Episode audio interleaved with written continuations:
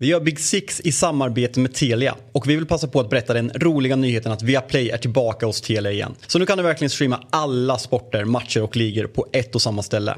Och det här stället vi pratar om är den fantastiska tjänsten Telia Play. I appen kan du streama alla matcher live eller i efterhand om du så skulle vilja. Och förutom alla sportsändningar kan du såklart se alla filmer, serier som finns hos Viaplay, C More och på Telia. Du kan även lägga till HBO Max utan extra kostnad. Så nu kan du verkligen samla allt innehåll från Viaplay, C More och Telia på ett ställe. Dessutom ingår alla matcher från Allsvenskan från Discovery+. Priset då? Bara 699 kronor i månaden. Oslagbart. Vi säger ett stort tack till Telia som är med och möjliggör Big Six.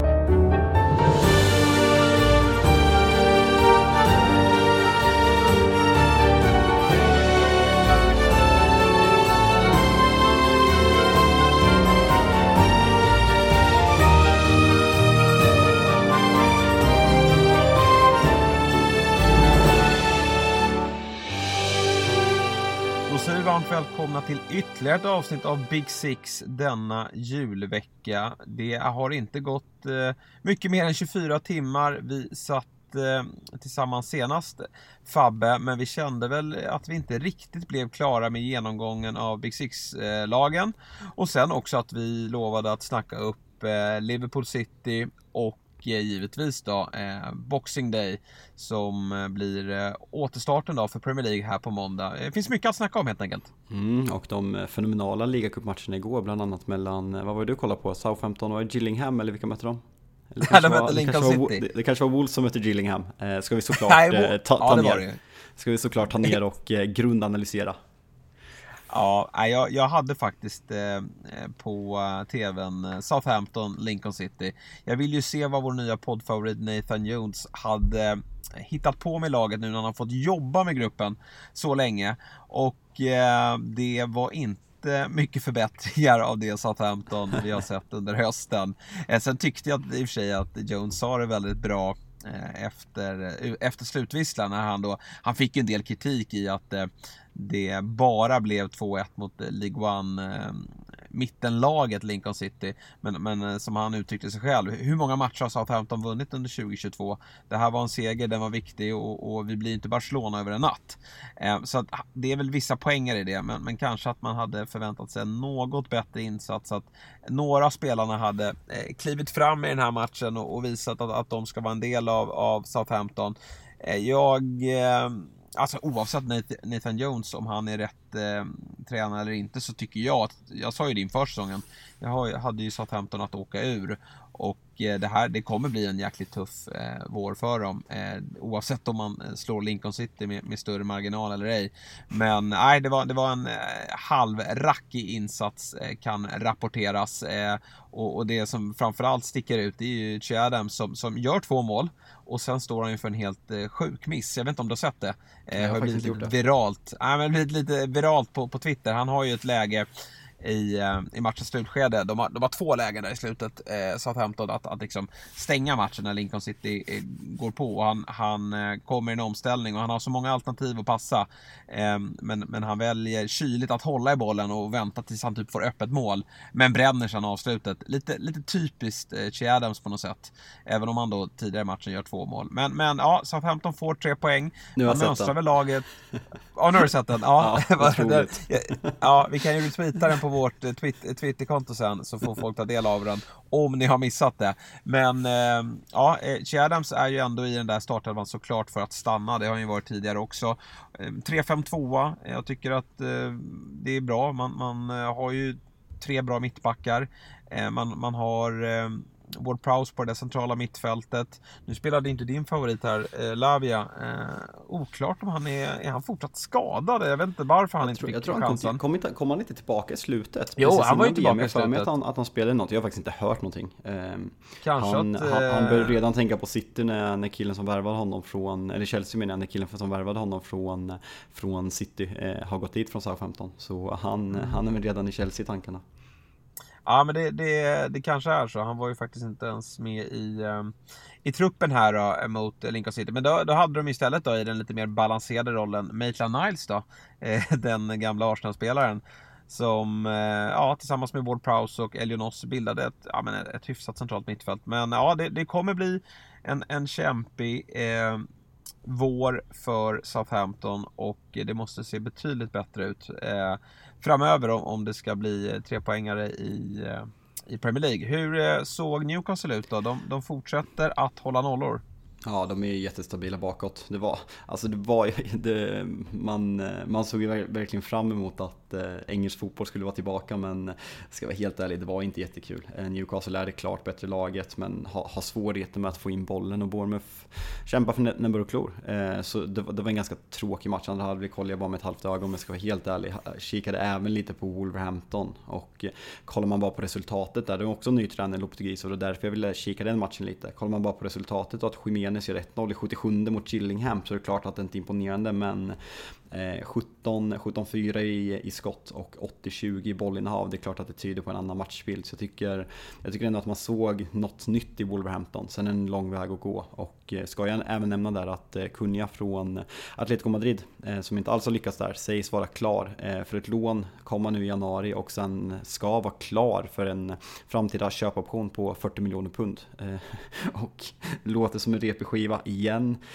Men hur kan den här typen av spelare gå till en jumbo i Premier League för de här summorna? Alltså han skulle kunna spela i en mycket bättre klubb. Det, det är helt sjukt vad spelare går till Premier League just nu. Det, det, är på en historisk nivå att stora namn går till sämre klubbar. Ja, ja men verkligen. Det är, det är galna summor. Man, man tar nästan ett bottenlag i Premier League för ett topplag i någon annan liga. Men det är ju för att det är ett ett bättre lönekvärd såklart. Och nu får vi hoppas då att Wolves lyckas bättre med Har du inte varit i Wolverhampton eller? Det är jättefint. Ja, exakt. Det, det, det är staden som lockar såklart. Nej, men alltså nu måste de ju få, få träff här tycker jag på, på sina nyförvärv. Det måste de få om, om Wolves ska spela Premier League eh, under eh, Eh, 23-24 också. Men ja, eh, viktigt, eh, alltså Lopetegui kräddas ju mycket för att han är, han, alltså hans styrka är ju att sätta en defensiv och det har ju varit Wolves signum tidigare. Även om det är svagt motstånd nu då, så är det väl skönt att få, Får hålla en eh, nolla eh, och, och, så förhoppningsvis då Raúl Jiménez kommer in, gör mål. Visserligen är det ju en, är det ju en straff men, men, men eh, skönt att, att han får ändå hänga, få lite nätrassel så kanske att han kan komma igång och, och göra lite kassar här under under, eh, under våren, för det behöver de. Eh, annars så såg vi att eh, Leicester tog sig vidare. Eh, enkelt 3-0 mot MK Dons. Eh, tycker att eh, men, precis som övriga lag så ställde ju Leicester upp en, en eh, hyfsat ordinarie elva här. Eh, Ayose Perez är ju inte ordinarie, det, har han inte, det var ett tag sedan han fick vara, men han fick hänga. Jamie Vardy fick göra mål och eh, även Juri Thielemans då. Så att det är skönt för Leicester att fortsätta lite på inslagen väg. Avslutade ju hösten väldigt bra. Och eh, kan man eh, spetsa det där laget med eh, Madison som, som fick eh, vila här och eh, även eh, Ndidi ska in på det där mittfältet. Då, då känns det som att Leicester kommer att eh, fortsätta göra det bra här under eh, våren. Men det, det kommer ju fler eh, ligacupmatcher här nu och precis när du och jag sitter och snackar här, klockan är nämligen 20.00 så släppte ju Manchester United sin startelva. Har du tagit del av den? Ja, och det, det jag skulle säga var att man, man kände ju det lite igår och Eh, jag, jag kommer ihåg när vi pratade om det att man skulle lägga ner ligacupen. Eh, man kan inte lägga den så här tight in på VM men man märker verkligen att tränarna har sett det här som De kör ju sin sista träningsmatch inför, som man brukar köra i augusti när man brukar möta ett bättre lag och tar ut den absolut bästa elvan. United ställer upp med, de Gea står inte mål, Dubravka får kuppen men annars så har vi Lindelöf, Bruno, Martial, Rashford, Eriksen, Casemiro, McTominay, Garnacho så det är i stort sett bästa laget som är, är tillgängligt så det visar ju verkligen att eh, tränarna och klubbarna bryr sig om den här matchen och sen handlar det nog mer om att komma igång till, till Boxing Day än vad det handlar om att satsa på ligacupen. Men det är ändå kul att vi får den här mjukstarten inför, inför Boxing Day och eh, som vi, pratade, vi pratade upp den här matchen lite, du hade pratat med Åslund som skulle kommentera den här matchen och eh, man, eh, som, som jag sa då, förutom bortsett från final så aldrig sett fram emot en ligacup så här mycket. Jag såg nu att det var 39 dagar sedan Garnacho avgjorde på Cremy Cottage så det är klart att det är lite abstinens att kolla på United igen. Ja, men det förstår jag. Det, det, ska bli kul att se den. Nu blir det lite så här att, att prata upp en match som har spelats när, när, när de som lyssnar eh, på det här, eh, det, det kanske inte blir jättebra poddande då. Men, men, vi noterar i alla fall att United mönstrar en stark elva. Sen väntar som sagt då ett, ett väldigt starkt Burnley som också är i de, de, är ju i säsong, Championship har ju pågått här. Så att eh, det, det blir en, kan nog bli en tuff nöt för, för Manchester United. Men sen också, som jag var lite inne på igår, att jag tror att flera lag kan känna att det finns en möjlighet här att få lyfta en pokal också. För några, alltså flera utav jättarna har ju redan rykt. Chelsea är borta, Arsenal är borta, Spurs är borta. Ett utav lagen, Liverpool och City, kommer att ryka. Så att det är klart att det, det, kan finnas en möjlighet här för en mindre klubb att få, få, få ta hem en, en titel. Och det, eh, ja, det, det vore ju stort även om det är en, eh, den titel som har eh, minst prestige då i, i vad menar du? Det var ju en klubb som körde bussparad förra året, var det inte det? Ja, det var det ju visserligen. visserligen. Får se om de gör det igen då. De har ju faktiskt mm. chansen. Eh, mm. Vi ska strax, eh, eh, eh, vi ska strax eh, snacka upp den matchen. I övrigt då, sen vi pratades vid då, eh, så har ju även, ehm, det har blivit eh, officiellt. Eh, och det är ju att Chelsea har sin tredje tekniska direktör på plats här då. Kristoffer Vivell från Leipzig är nu klar och honom pratade vi också om i det senaste avsnittet så där kan ni ju ta vid lite. Om ni har missat det avsnittet kan ni lyssna lite mer vad, vad vad som gäller eh, kring honom. Eh, dessutom så spelade faktiskt Chelsea en träningsmatch igår eh, inför eh, stängda dörrar. Eh, mötte Brentford eh, på Cobham och deras träningsanläggning alltså och spelade 3 gånger 45 och det som kan noteras därifrån det är ju att Kai Havertz gjorde hattrick. Ja, det talar väl... In man fantasy. Vad sa du? In ja, men exakt. Eh, dels fantasy och kanske att eh, Chelsea hittar sin, sin målskytt här. Då. Nej, det, det, det, ska, det kommer inte ske. Eh, det kommer inte ske. Men eh, det tråkiga från den här matchen, 5-1 är ju starkt. Eh, positivt, eh, Rhys James eh, får 60 minuter. Men det tråkiga, Fofana med ny knäskada. men ska inte vara särskilt allvarligt, men ändå trist för honom nu när han var tillbaka att han ska missa ytterligare 3-4 veckor som jag läste.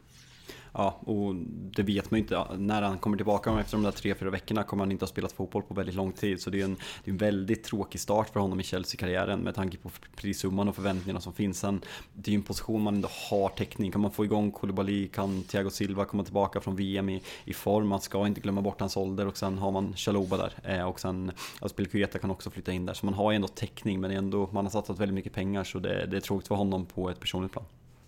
Ja, nej, så är det verkligen. Men eh, tekniska direktörerna är i alla fall där. Får vi se då om, om Chelsea går ut och eh, röstar här nu när de har massa eh, nya ledare. De kanske vill visa framfötterna här och, och uh, ta in ytterligare spelare i januari. Men jag, ska Chelsea, dig, jag, ska, jag, ska, ja. jag ska ge dig uppdraget gällande det här grävet du gjorde eh, på, på Chelseas ledning förra veckan när du, när du hyllade att allt var på plats. Att du, jag, jag vill ha liksom ett avsnitt där, där vi går igenom Sporting Director, Technical Director, Chief Executive eh, värvningsansvarig, chefsansvarig, scoutansvarig. Vem gör vad egentligen? Aldrig fattat ja. det där.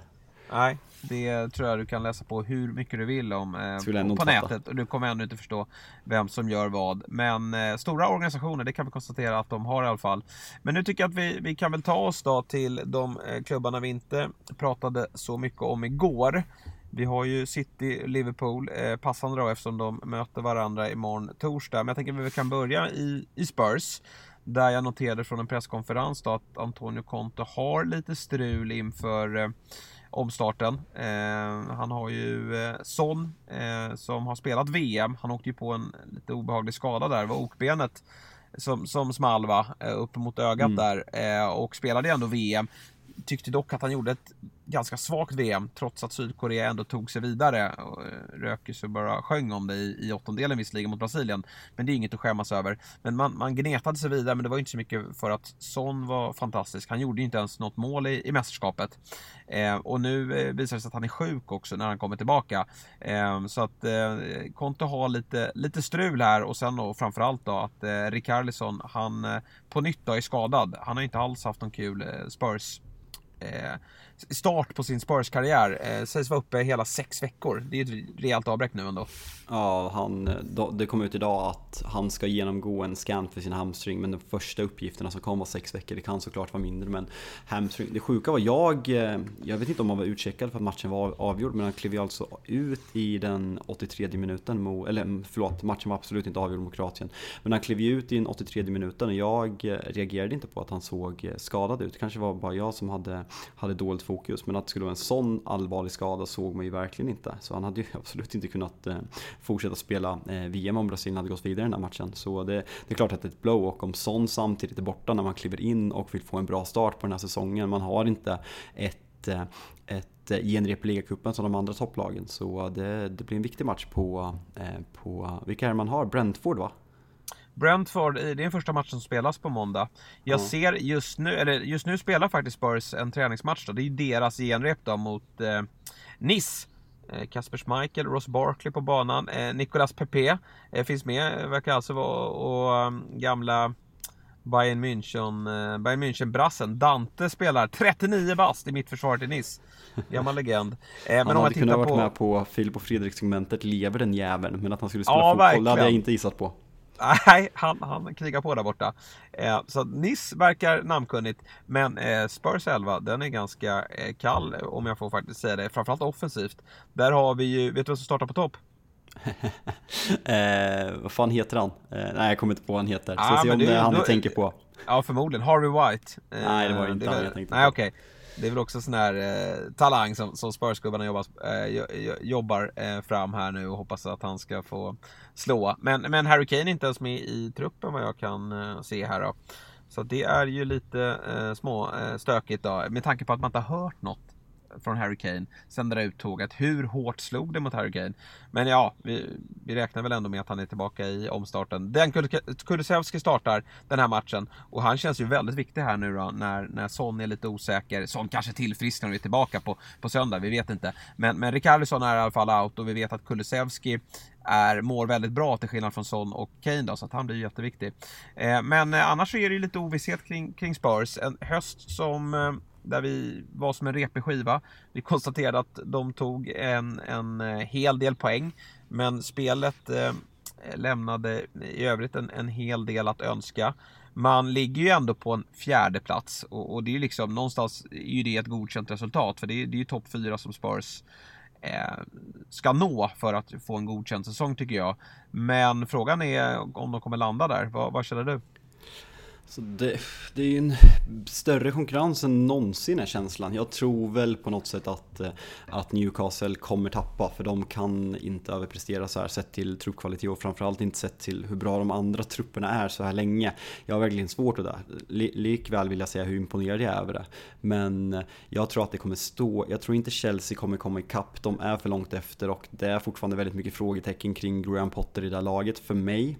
Såg eh, extremt dålig källa dock, men jag såg att det bör redan började ryktades som att eh, man var sugna på eh, Luis Enrique eh, efter ja. hans avgång från Spanien och det, man kanske borde suttit kvar på Tuchel och gått för honom nu för det där är ju en riktigt kvalitativ tränare. Men jag tror det kommer stå mellan Liverpool, United och Spurs eh, som tar de två sista så ett av dem kommer missa.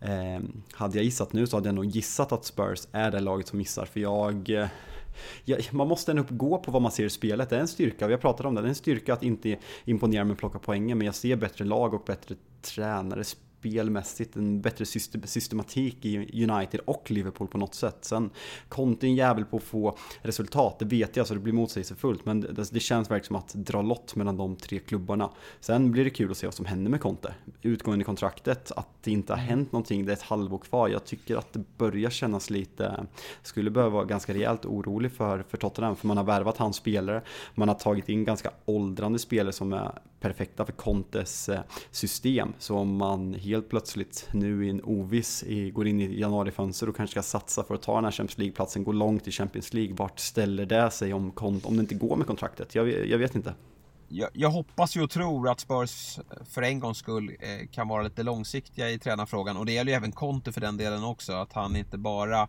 hoppar runt och, och ställer sig på någon waitinglist och sen kan jag känna så här om Conte eh, sätter sig på någon waitinglist, vilka, vilka, vilka klubbar finns där? Han vet ju också att Tuchel finns och väntar på ett uppdrag. För övrigt skulle ju faktiskt Tuchel eh, skulle kunna vara redo att ta Spurs. Det tror jag absolut inte är omöjligt om, om det jobbet finns eh, ledigt här till sommaren. Men, men nej, jag, jag både tror och hoppas för både Contes och Spurs skull att man väljer att satsa vidare på honom här. Men det är möjligt att man väntar ut eh, Eh, resultaten här och kanske att Conte blir för krävande i hans eh, tankar kring hur, hur truppen eh, måste förstärkas. Men vore ju skönt för Spurs också att få det här på plats, tror jag. Att man mm, bestämmer riktning här. Vem ska leda laget de kommande ja, Conte vill väl inte skriva för långa kontrakt då, men, men i alla fall om Tre, två, med... minst två. Eller två, ja, två, och, halv, två och ett halvt i alla fall. Ja, så det, två bli. säsonger efter det här. Det, det Atletic kavlade ut en, en artikel om det här eh, igår faktiskt gällande vad det är och vad, vad jag förstår. Alltså de har ju, Spurs har varit väldigt eh, självsäkra gällande att det ska ske en förläng, för, förlängning men att det börjar tvivlas lite mer. Man, är fortfarande, man tror fortfarande att det kommer ske men han tjänar enligt rapporter 15 miljoner pund per år nu och han vill höja det här till 20 eh, vilket sägs vara ett problem för att det är så extremt mycket för en klubb som Tottenham. Och där säger med Conte, vilken klubb ska han ta? Det är frågan om man vill ha förutsättningarna. Han har Tottenhams nya arena, han har träningsanläggningen, han har kapital som man inte kan ha i andra ligor kanske men samtidigt vill man komma sig ihåg för att ha vunnit titlar vilket Conte är en jävel på då kanske inte Spurs är ett klubb att satsa långsiktigt. Kanske är bättre att gå tillbaka till Serie A eh, för, för, att ta ett exempel. Kanske ta en Juventus efter Allegri för att ta upp kampen med Inter, Napoli och Milan där om man vill bli ihågkommen för att vinna titlar. Jag, jag vet faktiskt inte. Nej, nej, vi får se. Det är svårt att veta hur eh, eh, Conte tänker här. Men, men Spurs, de har ju verkligen allt att spela för här i, i vår. Det är absolut inte så att de är avhängda från någonting. Ja, det är klart att man har svårt att se Spurs lyfta ligatiteln. Men, men de ska spela Champions League, möter ju Milan här i åttondelsfinalen, vilket är, är absolut en, det är en tuff men, men rimlig uppgift. Eh, och sen då, eh, som sagt, kampen om, om Champions League, det, den kommer ju att vara tight, men, men där finns alla möjligheter att, att sluta topp 4. Handlar ju mycket om att få igång Son också, eh, tycker jag. Kane har levererat, han har gjort det bra. Kan han bara glömma det som hände i eh, i match mot Frankrike här nu så kommer han fortsätta eh, och kanske, kanske ge Håland en, en match i skytteligan om det skulle vara som så till exempel att Håland eh, går sönder. Men, men Son har ju varit eh, likblek. Han, han, eh, han måste veva igång här nu. Eh, I synnerhet då när Carlison har sina skadeproblem och, och kanske att det kommer vara, alltså det kommer gynna både Kane, Kane var vi inne på i förra avsnittet att Dejan Kulusevski är tillbaka och är het, men också även Son såklart. Kulusevski är ju en, en eh, osjälvisk lirare.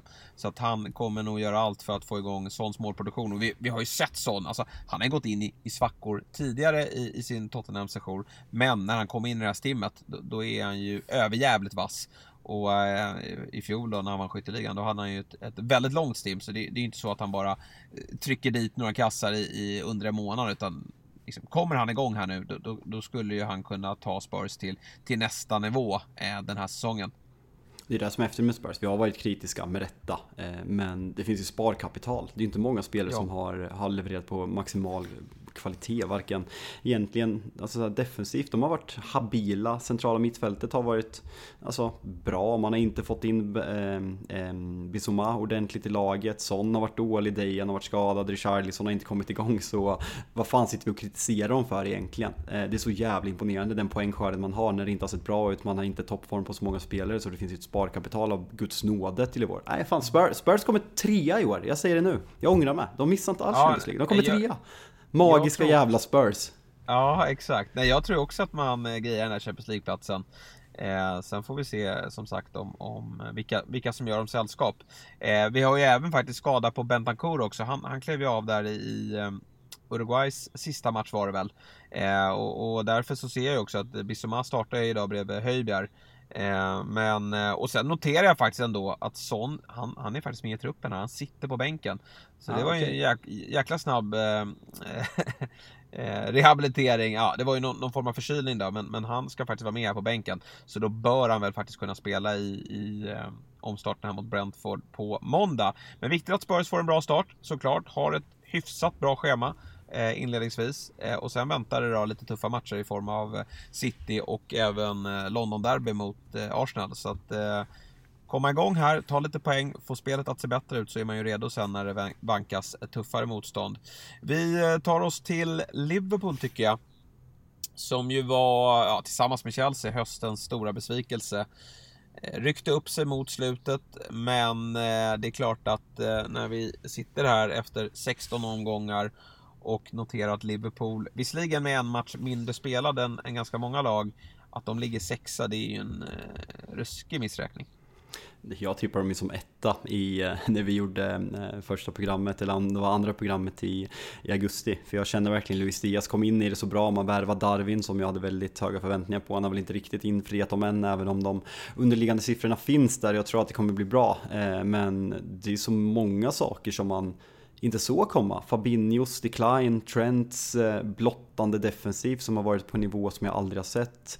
Eh, sen om det har med van Dijk som spelar innanför honom eller om det har med att att eh, Konoté och Matip har varit skadad så att de har fått byta mittbackspartner eller om det har med Henderson att han inte löper lika mycket. Jag vet inte men det, jag såg det verkligen inte komma och eh, jag, eh, jag, jag, tror väl att det borde komma tillbaka. Det borde komma tillbaka för vi såg ju förra året hur jävla bra de är. Framförallt på våren när de på riktigt utmanade City om ligatiteln och var snudd på att vinna en historisk kvadruppel. Man glömmer att det är så extremt kort tid ifrån man hade den där våren när man knappt tappade en poäng. Så uh, det, det är mycket som behöver ske i Liverpool och det är mycket frågetecken på något sätt. Jota kommer tillbaka, Diaz bakslag, skadad. Mycket frågetecken men samtidigt är man eh, Eh, fan, det låter, det låter fel att jag som United-supporter ska säga att jag är spänd för Liverpools framtid. Men om jag försöker vara neutral så är jag ändå spänd att se vad som händer med klubben gällande ryktena med Bellingham. Vad som kommer ske. Kommer Klopp orka eh, bygga ett nytt lag om det fortsätter gå dåligt? Eh, det är mycket i pipen för Liverpool måste man ändå säga utöver försäljningen som är på gång. Ja men precis, ägarbyte, ny sportchef, eh, liksom successivt byta ut den där truppen. Ja, det, det, eh, finns en del frågetecken samtidigt som det också finns en, en hel del på plats. Jag tyckte att eh, Carvalho eh, liksom blixtrade till här under hösten och visade att det, det, det finns en stor potential där. Eh, Harvey Elliot börjar liksom komma tillbaka efter den där skräckskadan och, och ser bra ut och sen tycker jag mot slutet här att Nunez fick en, en bättre roll. Eh, i, eh, i det här Liverpool. Och honom behöver man ju verkligen här nu då när både Diaz har fått bakslag och Jota har ju en bra bit bort. Så att eh, Liverpool har ju en... Ja, Firmino finns ju också där såklart och han har gjort en, en, en stark gjort det bra höst. Ja, verkligen. Nej, men han, han är ju otroligt, det är otroligt skönt för Klopp att ha honom där. Och eh, han producerar ju faktiskt poäng också. Men, men en stark avslutning ändå var det ju. Eh, man eh, slog ju Southampton på hemmaplan och, och eh, stundtals så imponerade. Man eh, spelmässigt också tycker jag. Man slog ju Spurs på bortaplan dessförinnan. Och sen tvålade man ju dit eh, Napoli som visserligen inte hade jättemycket att spela för men det är ju lite av årets, eh, liksom, höstens sensationslag om man, man ser till eh, hela den europeiska fotbollen. Så att eh, bra avslutning på, på Liverpool, för Liverpool. Slog City, City också. Det var ju slutet måste vi nämna. Det är jättebra för självförtroendet. Så det var ju, ja. man går in på, det ser sjukt ut när man säger att man avslutade bra när man ligger sexa, men det är ju verkligen ett annat självförtroende och det var mycket mm. svar man fick ändå i slutet kontra i början, för det, där såg det inte bra ut. Det var väl, man åkte man och slog, jag kommer inte ihåg om man slog borta, men det var ju första bortasegern på, för säsongen typ. Var, man har varit riktigt dålig på bortaplan. Mm. Men du, stora snackisen om vi ska prata nyförvärv in, det har ju varit eh, någonting man har pratat om i ganska många fönster nu eh, och man pratar än mer om det efter hans eh, sensationellt bra eh, världsmästerskap som jag tycker att han var briljant. Jude Bellingham såklart, där det sägs då att, att eh, Liverpool ligger i, i framkant. Eh, Sportbild, eh, tysk tidning, hävdar ju att Dortmund vill ha 150 miljoner euro eh, för Jude Bellingham och det är ju eh, Det är galna pengar och jag vet att alltså, Liverpool har Absolut, jätterimligt. Ja, alltså, det, det är dit vi har kommit på något sätt. Men kostar Anthony 100 miljoner euro så ska ju Jude Bellingham absolut kosta 150 om inte 200. Ja, eh, verkligen. Vi, vi har verkligen kommit till Neymar, vad var det? Han kostade väl 220 någonting för när han gick och det, det är väl snart 4-5 år sedan. Tiden, tiden bara springer iväg. Jag kommer ihåg då att man pratade om hur transfersummorna ändrades eh, post eh, Neymars övergång till PSG. Att, eh, att en spelare som tidigare kostade 30 kostade 50 per automatik och en spelare som kostar 50 kostar 80.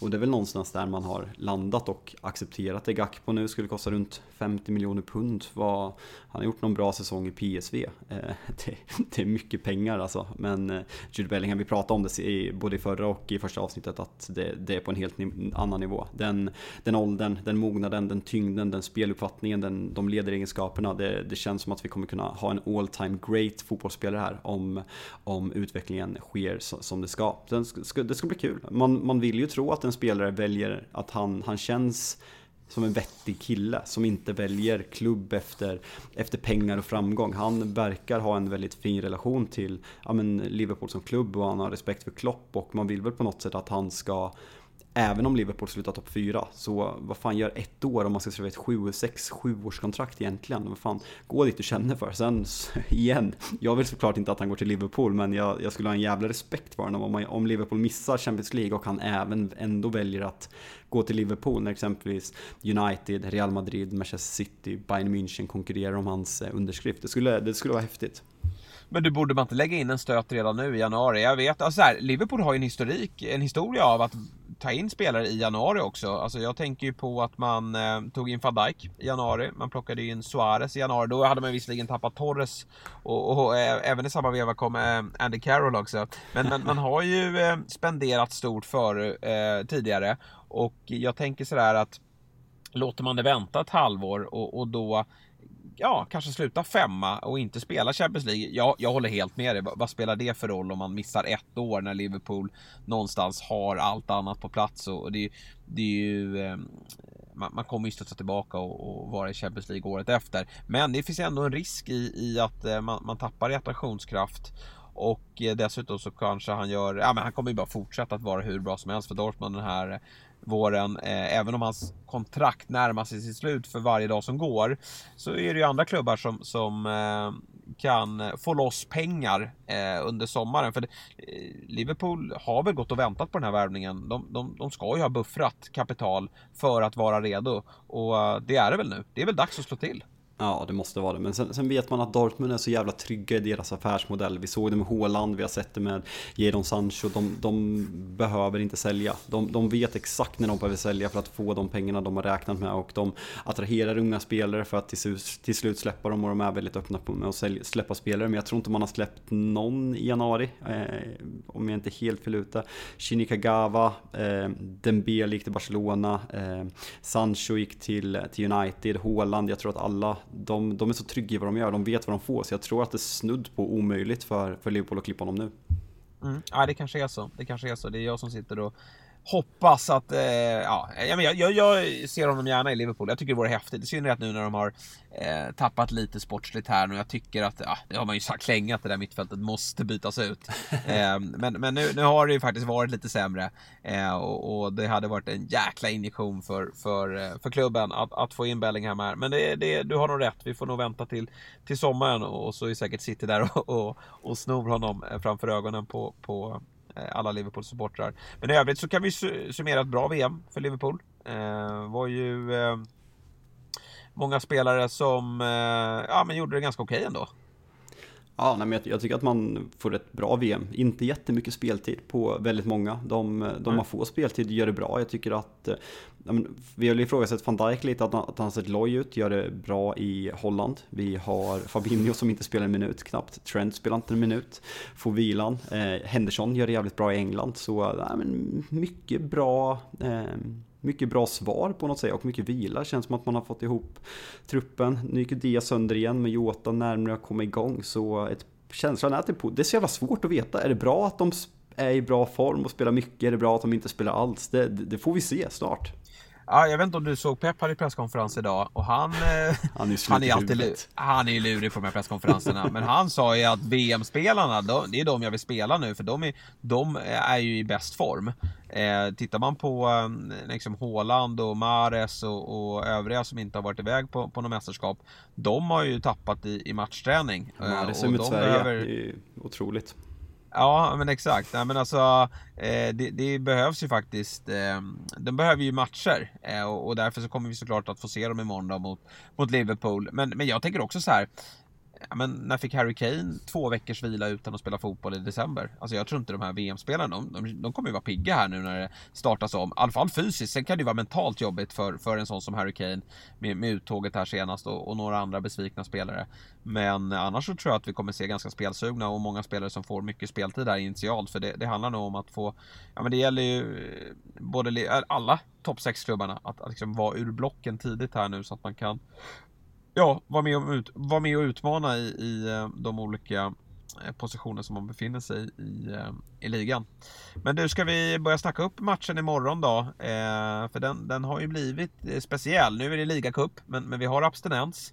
Och eh, det finns ju en, börjar byggas upp en historia mellan de här klubbarna. Nej men som du säger så rivaliteten har ju verkligen ökat jag var på plats på Anfield i höstas när de här klubbarna mötte varandra och det vart ju ganska mycket skriverier efteråt. Eh, Liverpool eh, gjorde ju en, en, någon typ av protest till, till FA där man hänvisade till att eh, många City-supportrar hade varit sånger om, om Heisel och Hillsborough, de hade varit klott rykten om Heisel på, på toaletterna. Så man har ju haft representanter från båda klubbarna som har träffats inför den här matchen för att prata om hur man ska komma till ordning, alltså att det ska vara en bra rivalitet och inte den här över gränsen och, och eh, håna dödsoffer som har skett i båda de här katastroferna. Pep Linders eh, pratade även om det här på dagens presskonferens och eh, det där är ju en svår balansgång måste jag nog säga, för man är ju för en levande supportkultur som inte är topp i England. Och det beror ju mycket på att man, det är förbjudna ståplatsläktare, det är kameror överallt som gör att man inte kan tända bengaler och så vidare och så vidare. Ni vet historien. Men man ska såklart inte gå över gränsen, men att det byggs upp en rivalitet mellan de här lagens supportrar, det, det, det, tycker jag bara är kul. För det är en historik som finns mellan städerna, men inte mellan klubbarna historiskt sett. Det är bara Liverpool och United som har haft den och även United och City för att de är liksom derbyrivaler. Ja, nej men jag det, det ska inte gå över gränsen, men även om man tycker att i England så får det gärna vara, det, det är så mycket som går korrekt till. Eh, så det, det, får gärna vara eh, hets.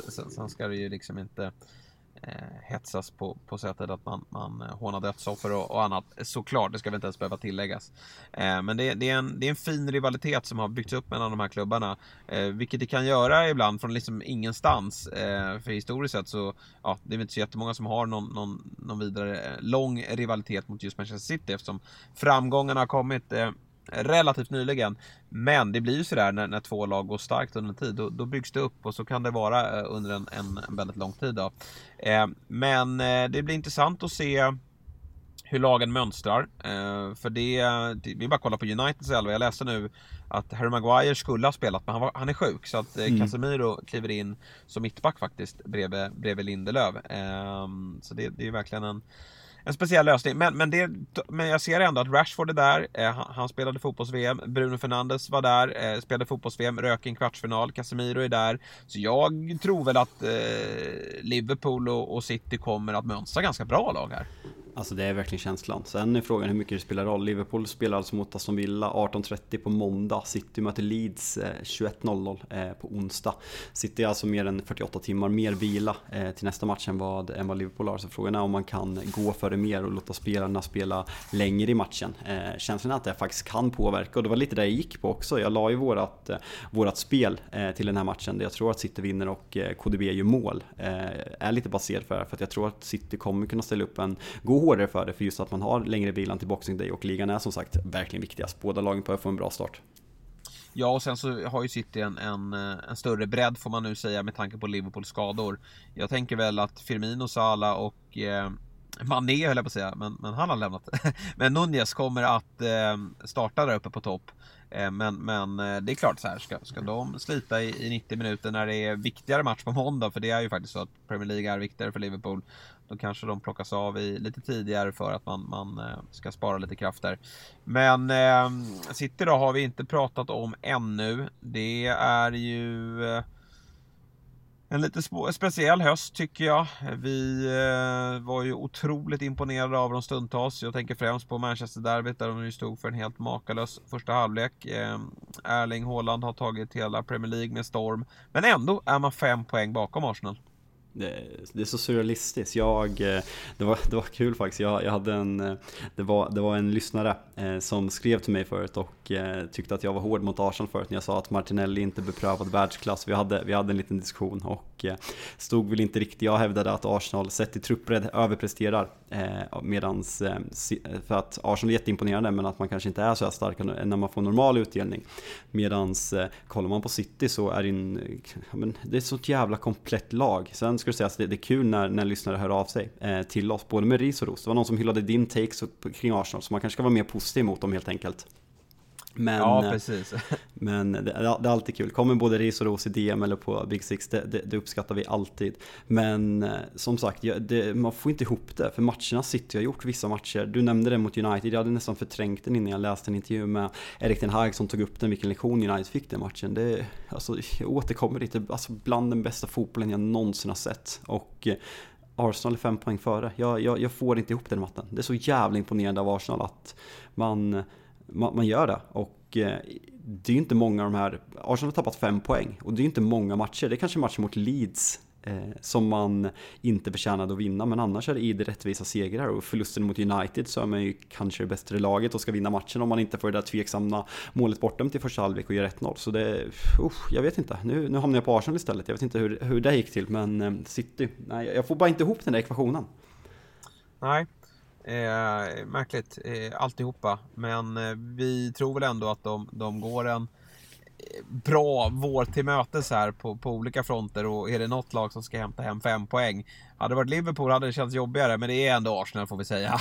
eh, med, med, all respekt men, men eh, det eh, har ju dykt upp skador där och eh, någonstans så, så, blir det svårt att, att hålla över 38 omgångar. Eh, lägligt uppehåll på så sätt att Kyle Walker ska ju vara tillbaka. Eller han är ja. tillbaka, han spelade i VM och var jättebra mot Mbappé och, och eh, fick lagom med speltid. Han började inte turneringen men, men, han var ju skadad dessförinnan och sen så jobbade han, han sig in. 180 sen... minuter, så det är perfekt. Ja, det är ju helt perfekt. Och sen även mittbackarna, för det har ju också varit lite jobbigt. Samtidigt då så fick ju Akanji mycket speltid eh, under säsongen och visade sig vara en, en, en riktigt bra värvning. Nu, nu, ska ju Laporte vara, vara fit for fight och, och då kan man liksom och Nathan Ake har ju faktiskt eh, mot alla odds eh, spelat upp sig och varit väldigt nyttig och han går ju dessutom att använda lite på, på en kant där också när det ändå finns brist på, på ytterbackar. Det kan man ju även använda Laporte också då. Så att eh, eh Pep löser ju alltid någon, någon, någon, formation där bak men det är nog skönt för dem att eh, defensiven eh, börjar sitta och sen är det ju bara att hoppas att eh, Håland håller fysiskt och sen framförallt då, det vi pratade om i förra avsnittet, att man börjar involvera Alvar, Alvarez än mer. Och liksom, ja, jag vill se honom spela bredvid Håland.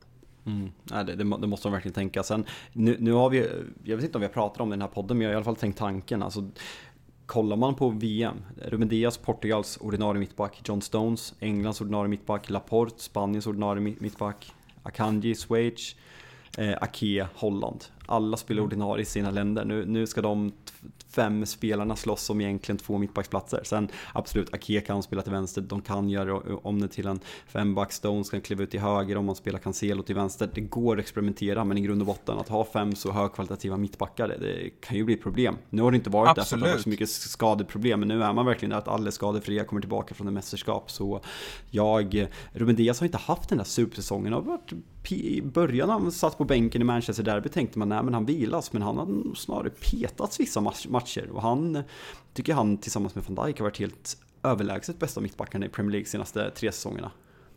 Ja, eh, jag håller med. Eh, lite något sämre eh, form på, på honom. Sen tycker jag det är lite läskigt sen när man börjar rotera mittbackar. Det, det, sånt har Pep sysslat med förut. Nu har det liksom löst sig automatiskt för att det har varit skador.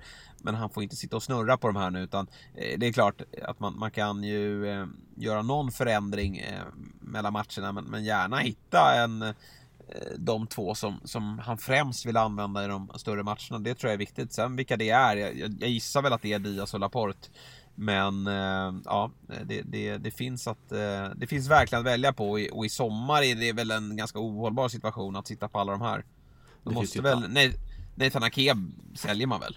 Ja, det måste man göra. Det, det finns ett andrahandsvärde. Chelsea var ju sugna på honom för drygt 40-50 miljoner pund så att de fick tillbaka pengarna. De har ju homegrown aspekten därifrån för att han har tränat i Chelsea så länge. Men det, det är som du säger, alltså speciellt en fembackslinje känns som att man kan variera mer med. Men om man tar de här Kommer man ihåg stora klubbar eh, under bra eror så eh, jag tänker United med Rio Vidic, jag tänker Chelsea med Terry Carvalho, jag tänker Barcelona med Piqué Puyol, jag tänker eh, Eh, vad, vad, har vi mer? Nej, men det är liksom mittbackar som ska spela 38 omgångar. Du ska aldrig byta mittbackar. Eh, och mm. det är charmigt att eh, rotera, men just den där positionen så där är jag fan old school. Saker ska vara som det alltid har varit. Ja. Mittbackar ska spela, det är ryggraden i laget. Absolut, och eh, alltså jag tycker att för mig är City 4 3-3. Eh, sen vet jag att ibland så, så måste Kyle Walker vila och då är Cancelo till höger och så får man skicka ut eh, Ake eller, eller eh, Laporte till vänster. Men jag vill inte se John Stones på någon jävla högerback. Han ska stå och lyfta in. Det ser ut som när jag skickar in bollar eh, från kanten. Så det, det eh, håll, håll de där gubbarna så centralt du bara kan i banan. Eh, Pep så, så uh, blir det bra. Där får du tips från, från coachen. Pep då som för övrigt uh, under VM, det var precis i inledningen av VM, förlängde sitt kontrakt. Hur långt blev det? Eh, 2025, så två ja. års förlängning och eh, han sa ju faktiskt på presskonferensen idag. Sen hur man tolkar det, om han är klar med sitt legacy eller om att han inte kommer att han kommer vara kvar i City tills han vinner men han sa ju faktiskt att han inte är klar med City förrän han har vunnit Champions League med dem. Det sa ju dock Agüero också, sen tvingas han lägga av av andra orsaker men eh, ja, det, den där tror jag betyder väldigt mycket för Pep. Och jag, jag ställer mig fan lite frågan, det är det som talar för Arsenal. Om City är 5-6 poäng efter när vi börjar närma oss kvartsfinal, semifinal och man har ett tufft möte, vi säger att man möter Real Madrid i en semifinal. Vilar man inte i ligan då och prioriterar Champions League, man har så jävla många ligor. Det är där jag tror talar för Arsenal, om det är någonting som gör ja, Absolut, nej men nu den här gången så de, de utvärderar väl det där löpande hela tiden och det var ju märkligt hur man, hur man rök där i den där matchen mot Real Madrid där man var bättre i båda mötena. Men, men ja, nu, nu måste det ju vara fullt eh, krut på den här förbannade Champions League-titeln. Eh, även om man såklart älskar att, att vinna ligatitlar också. Men eh, ja, det talar definitivt för Arsenal. Ligan, det vi håller eh, närmast hjärtat ändå va, får vi väl ändå säga. Vår kära, vår kära Premier League, eh, den klassiska ligalunken. Det är dags för mellandagsfotboll. Vi drar igång på måndag. Då har man lagt julstöket bakom sig, hoppas jag. Och så kan man fokusera på eh, London-derbyt Brentford mot Spurs. Där vi får... Ja, får vi två svenskar på plan? Är Ponne tillbaka eller? Jag har inte hört det något. Borde, det måste han väl vara? Det är någon baksida borde han vara. Jag har faktiskt inte hört den. Sen, jag, jag konsumerar inte jättemycket Brentford-nyheter om jag ska vara helt ärlig. Men eh, jag har inte hört något. Men det, det hoppas jag. Det är en fin start med Dejan mot Ponne där alltså.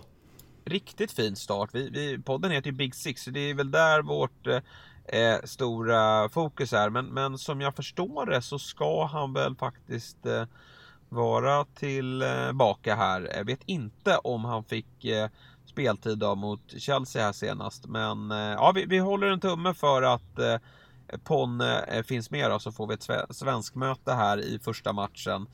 Tony, han får väl spela fotboll några dagar till då, men han är ju under utredning. Har du någon koll på vad, vad, straffen kan vara? Det var ju typ så här, nu, nu var det 301 bettingöverträdelser och nu kom det att det var 30 till. Har du koll på liksom vad reglerna är? Vad Nej, man kan men... få straff? Om någon tittare, skriv gärna, skriv gärna på Nej men vi hade väl eh, Trippier som blev väl avstängd i tre månader va? Eller var, det, var det längre? Månader. Var det ett halvår eller? Ja, det var tre månader tror jag. Det var nog något sånt och det här känns ju ja. ganska mycket grövre om man, får, eh, om man får bara gå på känslan när man läser det. Jag, det är så jävla svårt med de här engelska rättstermerna och allting.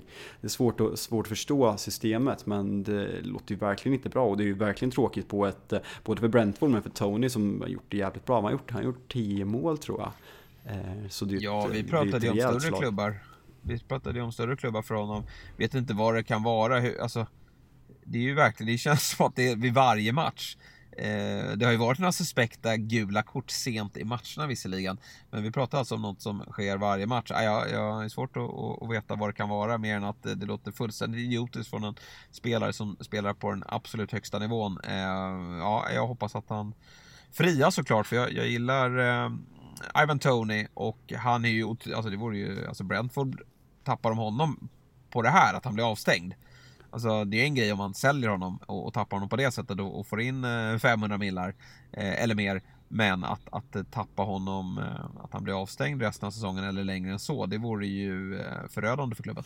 Verkligen, nu läser jag 262 gånger som han har eh, brutit mot bettingreglerna och det har alltså skett mellan 14 varje mars, ja, exakt, 14 mars 2017 till 18 februari 2019. Så det är inte under Premier League-tiden men det är väl lika hårda regler i Championship kan jag tänka mig. Absolut. Eh, frågan vad det kan vara. Ja, inte en susning. Men ja, eh, Brentford Spurs där. Den följs upp sen av matcher runt fyra där. Eh, Palace Fulham. Vi... Ja, det är väl en ganska iskall match va? Ja, ja. Också London-derby. Ja, mycket London-derbyn. Nej, men den är väl, den kommer inte stå på min TV, om jag ska vara helt ärlig. Vilken, Eh, kommer vilken kommer stå på hos dig då? Det blir väl Leicester Newcastle Det blir nog Leicester Newcastle ja. Ehm, ja det blir det. Eh, Everton Wolves, eh, lite stämning, bra på Goodison, jul, Wolves ny tränare, den kanske med en liten second screen. Eh, 16 matcherna, de har ju lagt det ganska bra. Lite halvtråkiga lunken matcher 16-0, Spurs Brentford 13-30 och sen Liverpool, West, West, West eh, Villa Liverpool sent, Arsenal West Ham och sen bara kommer tisdag och onsdag. Det är så gåshud! Ja, det är ruskigt fint. Och så får man vilan torsdagen och sen drar ju nästa omgång igång fredagen. Men lördagens stora höjdpunkt tycker jag ändå är eh, Aston Villa-Liverpool.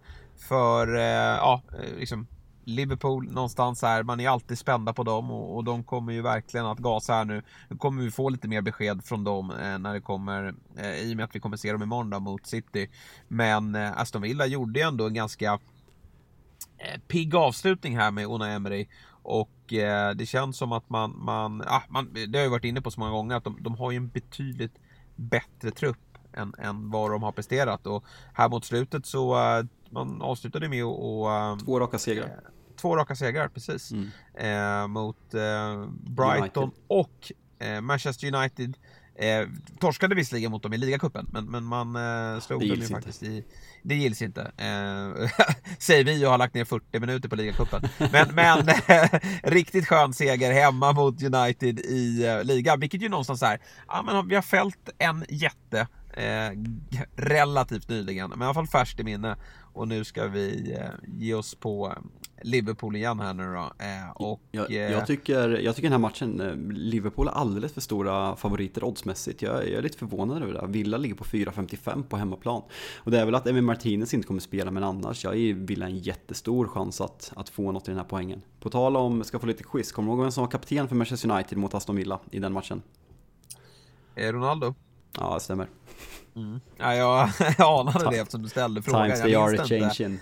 Ja, verkligen alltså. Det är inte konstigt att det gick åt helvete. Eh, men Garnacho startade väl den matchen också vill jag minnas. Ja, men det gjorde han. Eh, mm, han startade ikväll också. Eh, men du, vi, ja men det, det där blir ju en, en, en häftig match. Jag tror det blir en tuff uppgift för Liverpool. Det är klart de är favoriter. Jag såg för övrigt också i Aston Villa-lägret här att Philippe Coutinho vill vända hem till Brasilien och det är väl bara lika bra att skeppa honom.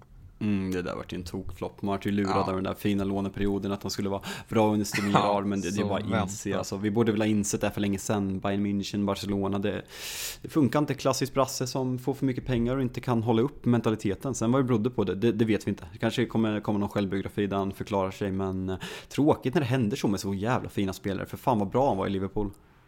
Ja, eh, verkligen. Alltså det är sånt tråkigt tapp och det, det bästa är ju bara att åka hem till Brasilien och, och hoppas att man att han mår bättre där nere.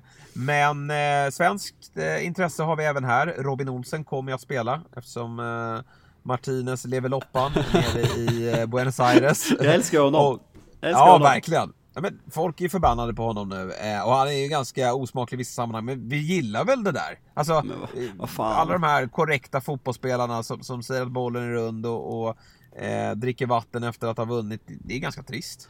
Ja men folk, den här när han håller upp en bebis med Mbappés ansikte på, vad fan. Mbappé gjorde fyra mål på honom, han har säkert fått en uppkastad, han håller i den, han garvar lite och sen ska folk Nej men det här är bland det värsta som hänt. Eh, det, det, han ska inte håna, han ska njuta av guldet. Vad fan, folk klagar på att fotbollsspelare är som robotar. När vi har en människa, 30 år gammal, som visar lite känslor, är ett psykfall, bjuder på lite skratt. Vad fan, låt honom göra det. Ja, Han har vunnit, han har haft den största dagen i sitt liv. Låt honom ha kul, låt honom spåra. Jag, sluta vara så jävla skitnödiga. Nej, jag håller med. Eh, har ju aldrig varit i närheten av att vinna något tidigare. Jag var lite elak mot Arsenal kanske, men, men han har ju inte eh, fått vara bidragande i alla fall. Eh, och så går han och vinner det största man kan göra i, inom idrotten. Det är klart grabben är lycklig. Får vi se när han vänder hem då. Men Robin Olsson i kassen. Lukas Ding var ju skadad där mot slutet av, av hösten. Men jag ser här att han har spelat lite i, eh, under Tror han, var till, försäsongen. tror han var tillbaka va? Eh, sista, jag tror Ja. han spelade mot United. Eh, så han spelar sista två tror jag. Så han ska nog Han vara gjorde tillbaka. det? Ja, jag för mig det. Eh, Okej, ja men då så. Då Gör inte han mål mot. United på frispark eller? Jag är helt ute och cyklar. Det är möjligt, det är möjligt. Fan, jag, fan jag minns bara att han... Jag minns bara att i, i ligacupen där att eh, Augustinsson eh, Mm. blev, blev uppsnurrad.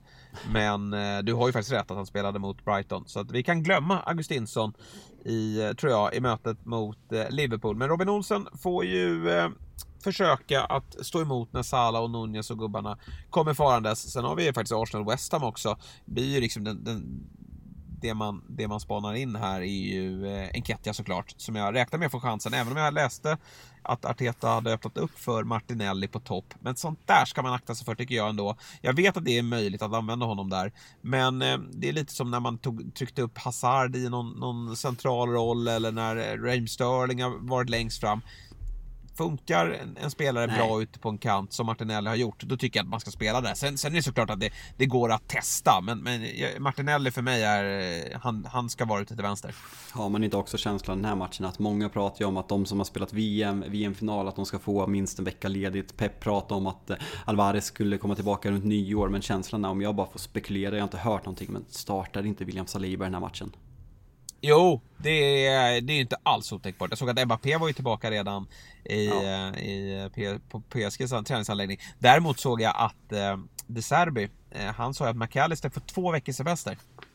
Eh, det är ganska länge. så jävla mycket kan han behöva. Ja, ja men speciellt, jo, med det tajta, speciellt med det tajta schemat. Du har ju ja, ja. Eh, Boxing Day, sen, är, sen, är det ny, sen är det nyår, sen är det Midweek efter det och sen är det FA-cupen. Så det är, det är ju tajt schema. Det är efter FA-cupen en, en, en vecka vila, så han kommer tillbaka där någonstans. Men det där kan ju avgöra en säsong för Brighton som har börjat jättebra. Så nej, lite, lite konstigt. Men han, McAllister, vad var han skrev till sin fru? Let's fuck!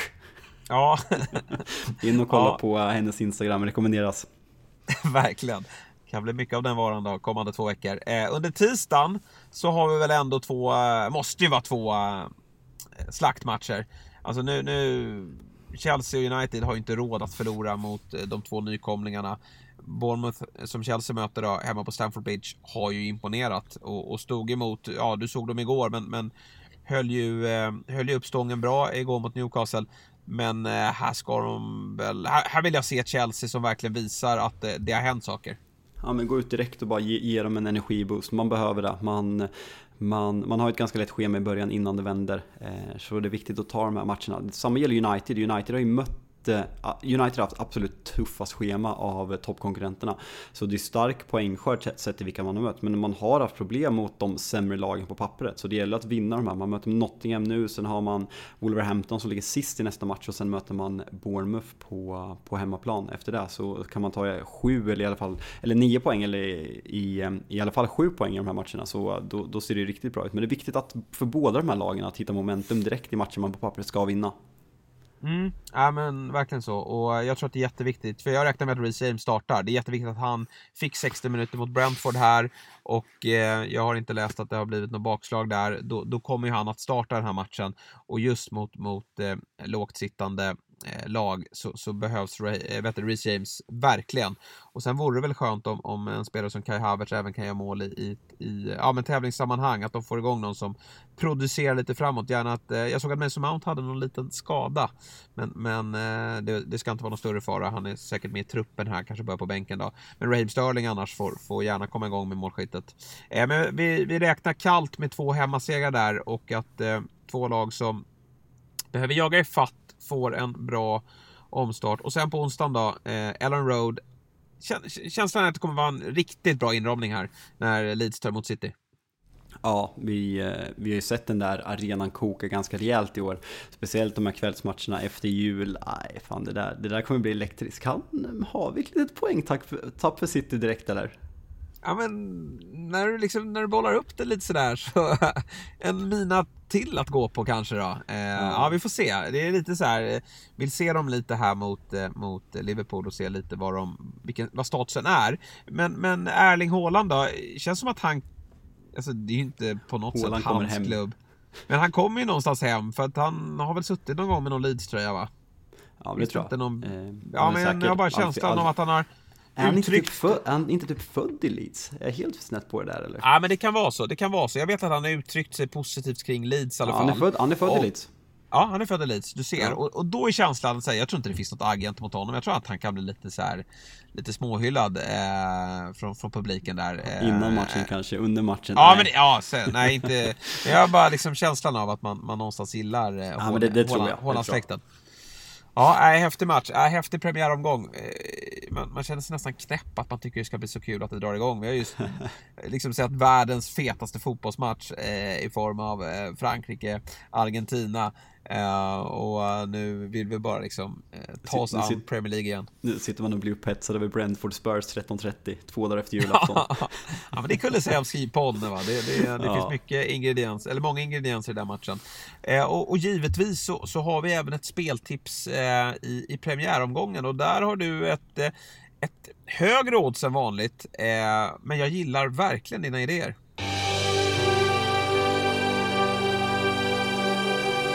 Ja, nej men jag, eh, den här gången har jag faktiskt, jag, jag har sån jävla känsla. Jag såg Newcastle igår, jag tyckte inte att man imponerade. Eh, Leicester, ett av formstarkaste lagen innan vi gick på uppehållet, såg riktigt bra ut igår i ligacupen igen.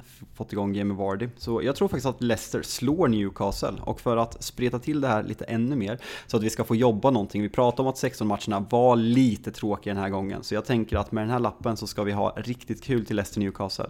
Leicester vinner och en, en re, rejält revanschsugen. James Madison med 0 minuter i VM kommer göra ett av målen. Och det här erbjuder alltså ATG 8 gånger pengarna för. Ja, det är riktigt bra. Madison, revanschsugen. Han eh, kommer att visa varför han skulle ha fått mer speltid. Och herregud, det, det kom, väntar ju fler mästerskap för honom. Så att han, han var nog bara glad att han fick vara med. Inte allt för besviken, utan taggad. Mm. Och eh, Leicester som sagt tyckte de såg jättebra ut. Nej, nu, nu, nu går nog, nu får åker Newcastle på en liten smäll här.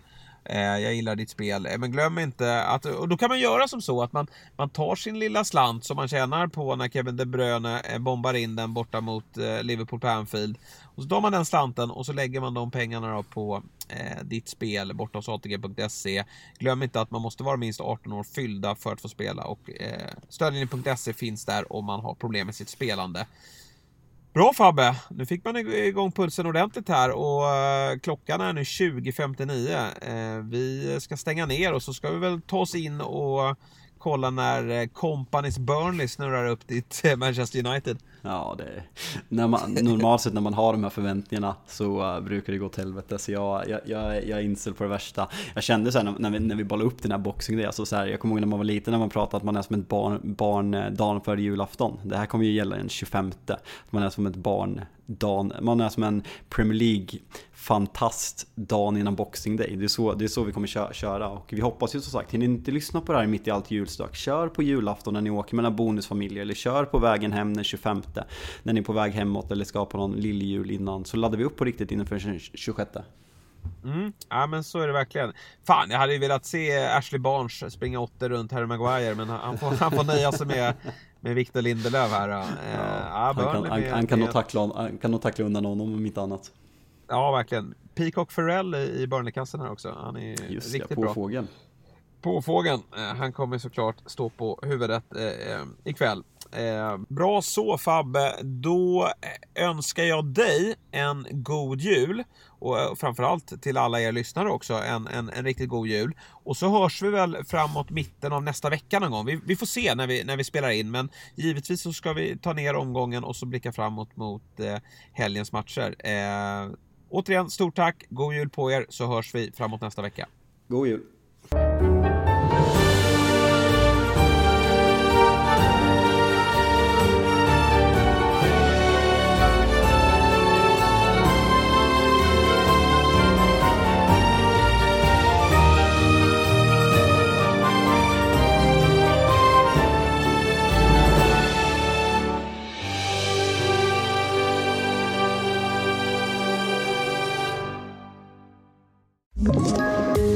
Poddtips från Podplay. I fallen jag aldrig glömmer djupdyker Hasse Aro i arbetet bakom några av Sveriges mest uppseendeväckande brottsutredningar. Går vi in med hemlig telefonavlyssning och, och då upplever vi att vi får en total förändring av hans beteende. Vad är det som händer nu? Vem är det som läcker? Och så säger han att jag är kriminell, jag har varit kriminell i hela mitt liv men att mörda ett barn, där går min gräns. Nya säsongen av Fallen jag aldrig glömmer på Podplay.